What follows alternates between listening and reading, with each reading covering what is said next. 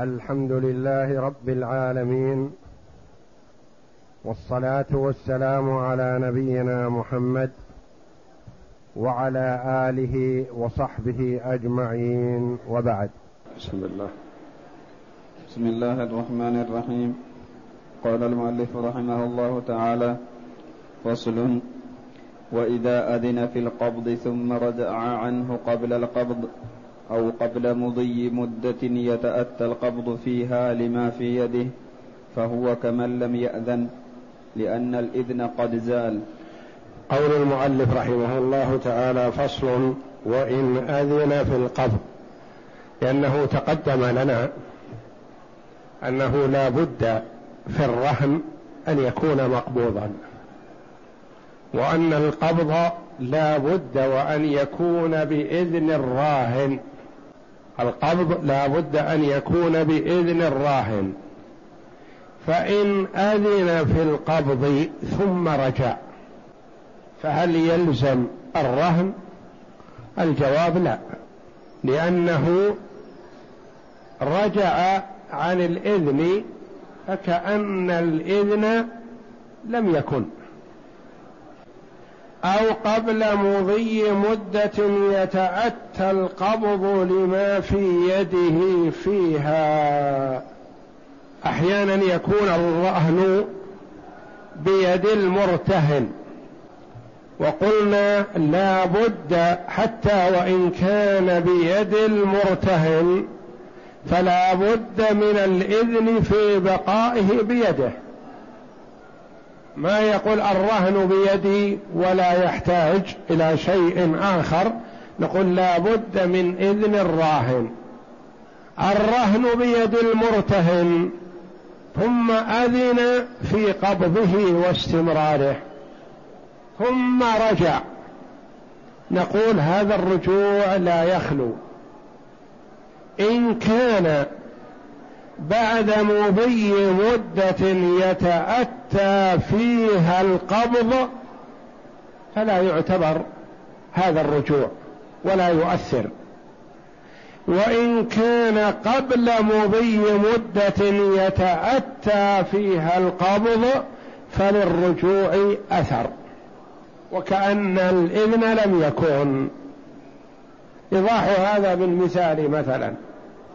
باع عليه شيئا ما وقال البائع لا بد أن تعطيني رهن بالقيمة. قال المشتري نعم أعطيك رهن بالقيمة القطيفة التي عندك القطيفة التي لي استلمتها من فلان تكون رهنا. يقول تأذن لي في قبضها؟ قال أذنت لك في قبضها. ثم بعد مضي عشر دقائق قال لا يا أخي ما أذنت لك. سألتمس لك رهنا غيرها. أو قال له هذا القول بعد خمس ساعات. وقال أذنت لك في قبض القطيفة لتكون رهنا والآن بدا لي أن لا آذن لك في ذلك لأني في حاجة إليها وسأعطيك رهنا غيرها. إذا قال هذا القول بعد عشر دقائق من الكلام. أو قال هذا القول بعد خمس ساعات من هذا الكلام. هل هناك فرق أو لا؟ نعم نقول هناك فرق. لأنه في الأولى آذن ورجع عن الإذن قبل مضي مدة يتأتى فيها القبض فتعتبر الإذن كأن لم تكن. في المثال الثاني بعد خمس ساعات أذن ثم رجع بعد مضي مدة يتأتى فيها القبض فلزم الرهن حينئذ. واضح الفرق بينهما؟ القطيفة عند المرتهن. عنده. وأذن في الحالين لكن رجع عن الإذن في المثال الأول بعد عشر دقائق. عشر الدقائق هذه لا تتسع لتقبيض القطيفة. هما في السوق والقطيفة في البيت. وعشر الدقائق هذه التي رجع فيها ما تكفي لتسليم القطيفة. فتعتبر الإذن كأن لم تكن لأنه رجع عنها. بعد خمس ساعات رجع عن الإذن نقول هيهات ما يتسنى عليك الآن. لأنك سلمت عبارة الرهن فلا تتراجع فيه لزم. واستلمه من هو بيده بإذن منك. هذا الفرق بينهما. ثم رجع قبل القبض أو قبل مضي مدة يتأتى فيها القبض لما في يده فيها. قبل مضي مدة وتراجع قبل عشر دقائق. نقول ما تم قبض. والإذن كأن لم تكن. تراجع بعد مضي مدة يتأتى فيها القبض نقول ما يفيد هذا التراجع. نعم. وإن أذن فيه ثم جن أو أغمي عليه زال الإذن لخروجه عن كونه من أهله. وإن أذن فيه ثم جن أو أغمي عليه زال الإذن. إن أذن في القبض اليوم ثم جن بعد يوم أو يومين بعد الاستلام لزم الرهن. لكن جن بعد الإذن بالقبض مباشرة. حينئذ يكون الإذن هذا لا قيمة له لأنه ما تم الاستلام. إذن بلا استلام فلا قيمة له. أو أغمي عليه وهناك فرق بين الجنون والإغماء الجنون غالبا تطول مدته والإغماء غالبا لا تطول مدته. بالجنون تسقط التكاليف الشرعية. وبالإغماء لا تسقط التكاليف الشرعية. بالجنون يولى عليه وبالإغماء لا يولى عليه. مثلا أغمي على الرجل ما يقال اجعلوا عليه ولي. نقول مدة الإغماء غالبا لا تطول مثل النائم تقريبا. النائم يولى عليه إذا نام لا يقول انتظروا فيه الاستيقاظ. فإذا أذن ثم جن أصابه جنون. نقول ما يعتبر هذا الإذن؟ لأنه حصل الجنون قبل القبض ولزوم الرهن. أو أذن ثم أغمي عليه قبل القبض. فلا يعتبر هذا الإذن ساري المفعول لأنه وجد ما يبطله. لخروجه عن كونه من أهله يعني من أهل ماذا؟ أهل الإذن. أهل الإذن في القبض. يعني كان قبل عاقل يقبض ويقبض ويبيع ويشتري لكن حصل جنون فبيعه وشراؤه وتقبيضه وقبضه لا قيمة له. نعم. ويقوم ولي المجنون مقامه إن رأى الحفظ في القبض أذن فيه وإلا فلا. ويقوم ولي المجنون مقامه. أذن ثم جن. أذن ثم أغمي عليه. نقول أذن ثم أغمي عليه انتظروا فيه حتى يصحو. لأن الإغمى غالبا لا يطول. نولي عليه ولي نقول لا. المغمى عليه ما يولى عليه. لأن الإغماء قريب من النوم. وحصل على بعض الصحابة إغماء فبعد الصحو قضى الصلوات الفائتة أذن في استلام الرهن ثم جن. الجنون كثيرا ما تطول مدته. نقول يعين عليه ولي. ثم ينظر إلى الولي. هل تأذن بقبض الرهن أو لا تأذن؟ قال أمهلوني هل من حقي هذا؟ نقول إذا كان الإذن بقبض الرهن في مصلحة المجنون فأذن فيه. وإذا كان الإذن في غير مصلحة المجنون فلا تأذن. فليس له الإذن مطلقا الولي ينظر الأصلح. يقول مثلا كيف بينوا لي؟ نقول إن كان الرهن هذا مشروط عند البيع وللمجنون مصلحة في إجراء هذا البيع فأذن في قبض الرهن لأنه في مصلحة المجنون. وإن كان غير مشروط فمن مصلحة المجنون ألا تأذن في قبض الرهن أن يكون في الذمة.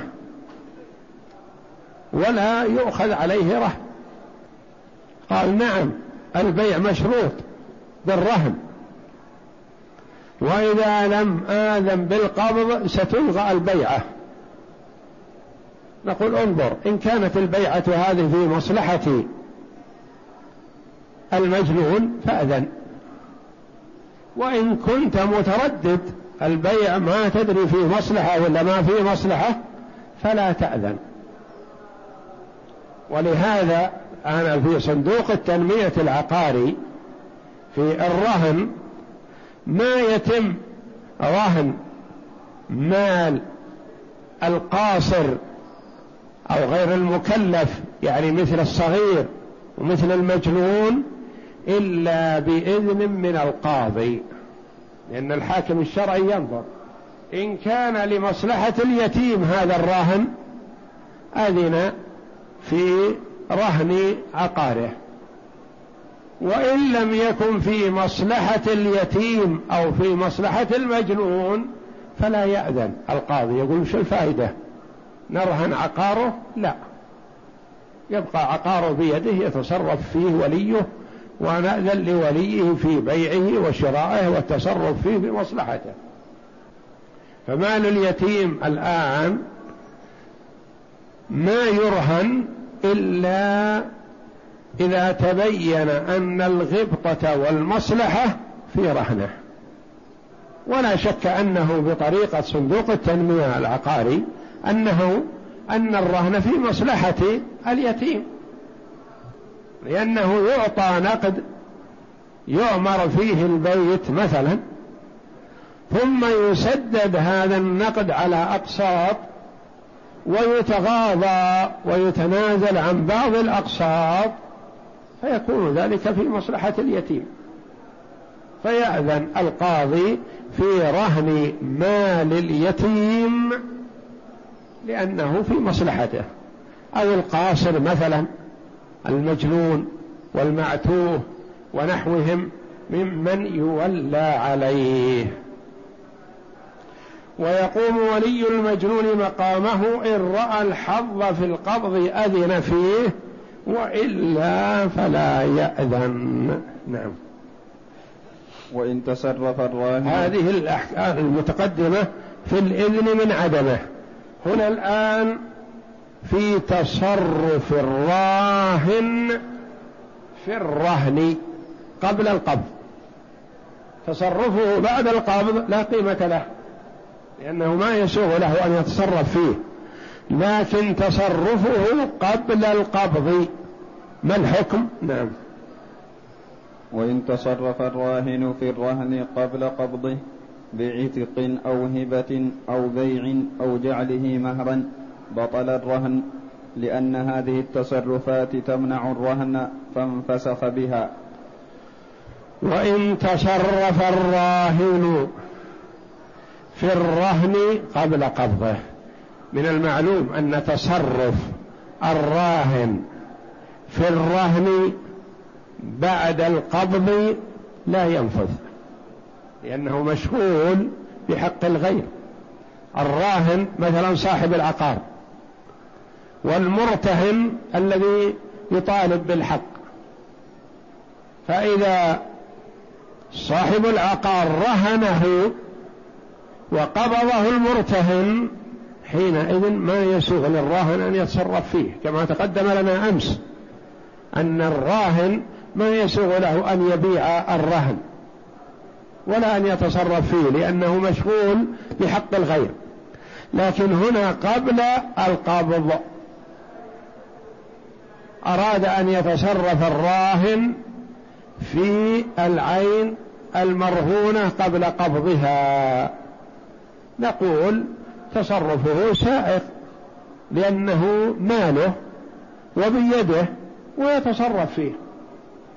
ثم المرتهن إن شاء ألغى موجب الرهن. يقول أنا ما بعت أنا ما أخرجت أنا ما أعطيت إلا على أساس رهن. تعطيني الرهن وإلا فلا بيع بيننا. فتصرف الراهن في الرهن قبل قبضه يبطل الرهن بعتق. مثلا قال له يا أخي أقرضني عشرة آلاف ريال. قال لا بأس أقضي حاجتك أقرضك عشرة آلاف ريال لكن أريد رهن منك. قال نعم. عبدي رقيقي عندي أعطيك إياه رهن. طيب أعطني إياه. من شان أعطيك الدين أعطيك القرض. قال الرقيق الآن مسافر. غدا إن شاء الله يأتي وأسلمك إياه. يكون عندك رهن. هل يلزم الآن لا. ما يلزم. هذا فكر في أثناء الليل وقال إذا رهنت عنده قطع في الرهن. وبعدين أحرم من ثواب عتق هذا الرقيق. أحسن أعتقه لوجه الله. ولا أسلمه زيد يكون رهنا عنده. إن أعطاني القرض بدون رهن فأشكره على ذلك وجزاه الله خيرا.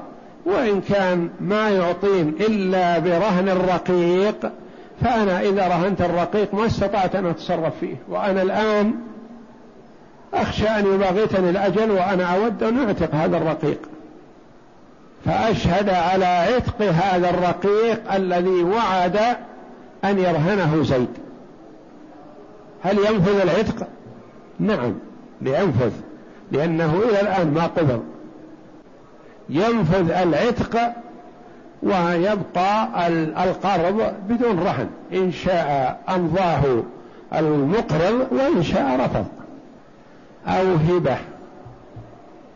قال إذا رهنت رقيقي هذا لزيد على عشرة آلاف قد لا أتمكن من تسديد العشرة الآلاف إلا بعد فترة طويلة.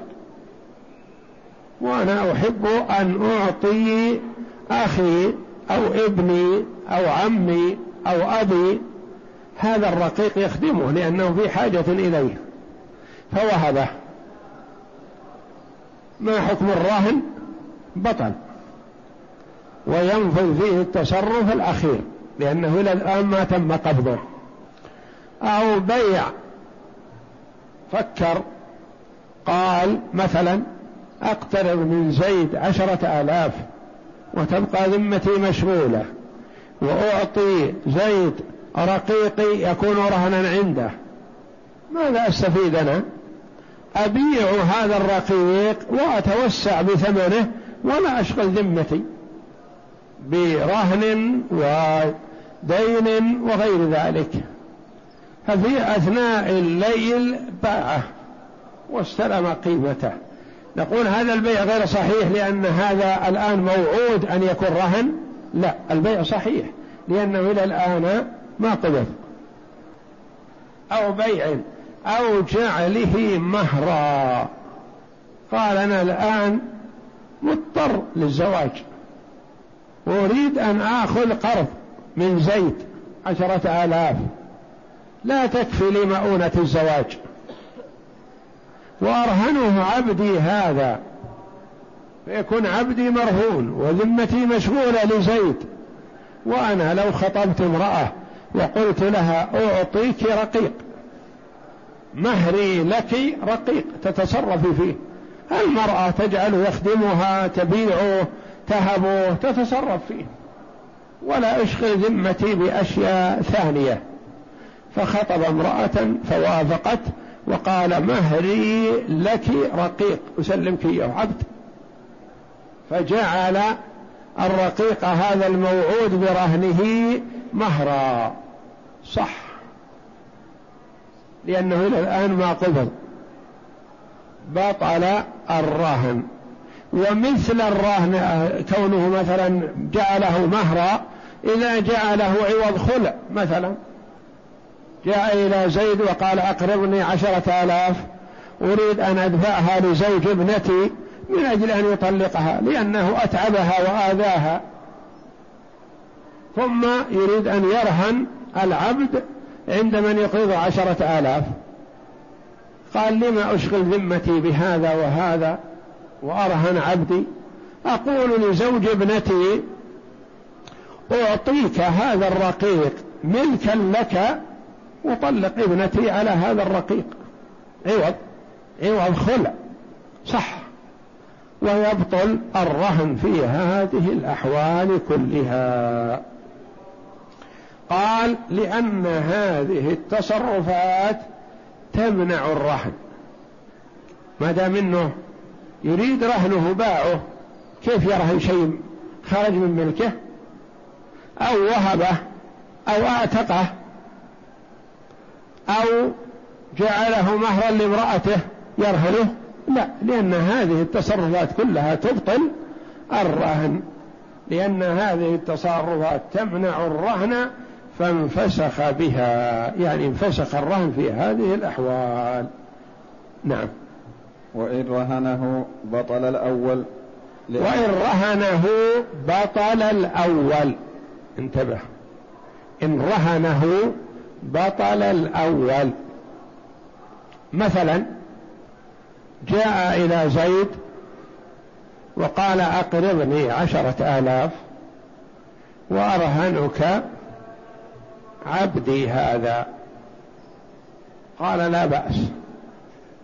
إذا قبضه العبد صار رهن لازم. لكن بعدما قال هذا القول وقبل القبض جاء إلى آخر. وقال يا أخي أقرضني عشرين ألف أنا في حاجة إليها. قال وماذا؟ تعطيني رهن قال أعطيك عبدي هذا رقيقي. خذه يا أخي خذ بيده. رهن عندك. يعني هذا العبد رهنه مرتين. رهنه عند الأول بعشرة آلاف لكن الأول ما قبض إلى الآن. ورهنه عند الثاني بعشرين ألف أو بخمسة آلاف كل واحد زيادة أو نقص لا يهم. لكنه رهنه عند الثاني بمبلغ. أي الرهنين يلزم؟ يلزم الثاني لأنه مسكه إياه وهذاك وعد. يعني جعله رهن ثم رهنه لآخر. يقول بطل الأول لأن الأول ما في قبض. والثاني سلمه إياه بيده قال يا أخي أعطني إياه. أخشى أنك تقول أرهنك عبدي ثم تذهب وتبيعه أو تذهب وتعطيه أو تذهب ترهنه لآخر. بطل الرهن الأول. وهذا يحصل عند بعض الناس الذي لا لا يحافظون على عقودهم. مثلا يشتري شيئا ما ثم يرهن بيته أو أرضه ثم يشتري شيئا آخر ويرهن نفس الرهن السابق. نقول إن كان الأول قد قبض الرهن فالرهن الثاني باطل. لأنه رهنه وهو مرهون. وإن كان الأول أحسن به الظن وقال دع بيتك بيدك. فذهب ورهنه في مبلغ آخر بطل الرهن الأول وصح الرهن الثاني المقبوض. هذا يحصل. يرهن بعض الناس الشيء عند شخصين. ولا يقال الأول هو الصحيح والثاني باطل. ولا يقال الأول باطل والثاني صحيح حتى ينظر بيد من؟ من القابض منهما. فإن كان القابض هو الأول بطل الثاني لأنه رهن شيئا مشغول. وإن كان القابض هو الثاني قال يا أخي أنت ما يعتمد على كلامك وأخشى أنك ترهنه لآخر أو تبيعه بعدما تعطيني إياه رهن. سلمني إياه سلمني مفتاح البيت سلمني صك الأرض وأرني إياها أوقفني عليها. فسلمه صك الأرض وأوقفه عليها عبارة استلمها فالرهن الأول يبطل والرهن الثاني هو الصحيح لأنه قبض. نعم. وإن رهنه بطل الأول لأن المقصود منه ينافي الأول. بطل الأول لأن المقصود منه المقصود منه يعني من الرهن الثاني ينافي الرهن الأول لأنه تصرف فيه قبل أن يسلمه للمرتهن. فتصرف الراهن في الرهن قبل تقبيضه للمرتهن يسوق. فتصرف فيه تصرفا يلغي الرهن الأول. نعم. وإن دبره أو أجره أو زوج الأمة لم يبطل الرهن لأن هذه التصرفات لا تمنع البيع فلا تمنع صحة الرهن. وإن دبره أو أجره أو زوج الأمة لم يبطل الرهن. إيش معنى دبره؟ دبره ويقال هذا الرقيق مدبر. هذا الرقيق مدبر لأن يتقدم لنا في الفرائض أنواع الرقيق القن والمدبر والمكاتب إلى آخره لكن منها من أنواع الرقيق المدبر. المدبر هو الذي يوم وفاته فلان عتيق. حر لوجه الله. فلان. والمدبر في حكم الوصية. إن كان يخرج من الثلث نفذ وإلا فلا. لأن شخصا في زمن النبي صلى الله عليه وسلم ما يملك إلا ستة اعبد فمرض فأحس بدنو أجله. فأعتقهم أو قال بعد وفاتهم أحرار. فجاء الورثة يطالبون بنصيبهم من الإرث. فنظر النبي صلى الله عليه وسلم فإذا هو لا يملك إلا ستة أعبد وقد أعتقهم فحرر اثنين وأرق أربعة لأن الرجل ما يملك في الوصية ولا في مرض الموت لأن العطاء في مرض الموت في حكم الوصية ما يملك إلا الثلث. فالمدبر هو الذي يقول سيده هذا حر عن دبري يعني بعد وفاتي نقول إن كان ينفذ من الثلث فنفذ فهو حر بعد وفاته. وإن كان لا ينفذ لا يعني يكون أكثر من الثلث فلا ينفذ العتق. هذا المدبر قال الرجل مثلا أقرضني يا أخي عشرة آلاف ريال. أريد أن أقضي بها حاجة. قال لا بأس أنا أقرضك. لكن أريد رهن. قال نعم يا أخي. هذه هذا الرجل رهن بيدك ثم دبره فيبقى رهن لأنه لا بأس ما صار عتق إلى الآن. أو قال مثلا هذا هذه الأرض أو هذا الرقيق أو كذا أو كذا رهن لك ثم أجره. أجر الأرض أو المستودع أو نحوه مع أنه رهن. صح. لأن المؤجر يصح ويكون المرتهن كأنه استلمه ما دام أنه مؤجر لأن الأجار لمصلحة الطرفين لأن الأجار يكون رهنا معه. أجاره وريعه وثمرته تكون رهنا معه. فأجره صح. أو زوج الأمة بعدما جعلها رهن مثلا وقبل قبضها من قبل المرتهن مثلا زوجها برقيق واشترط على الرقيق أن الأولاد تبعها.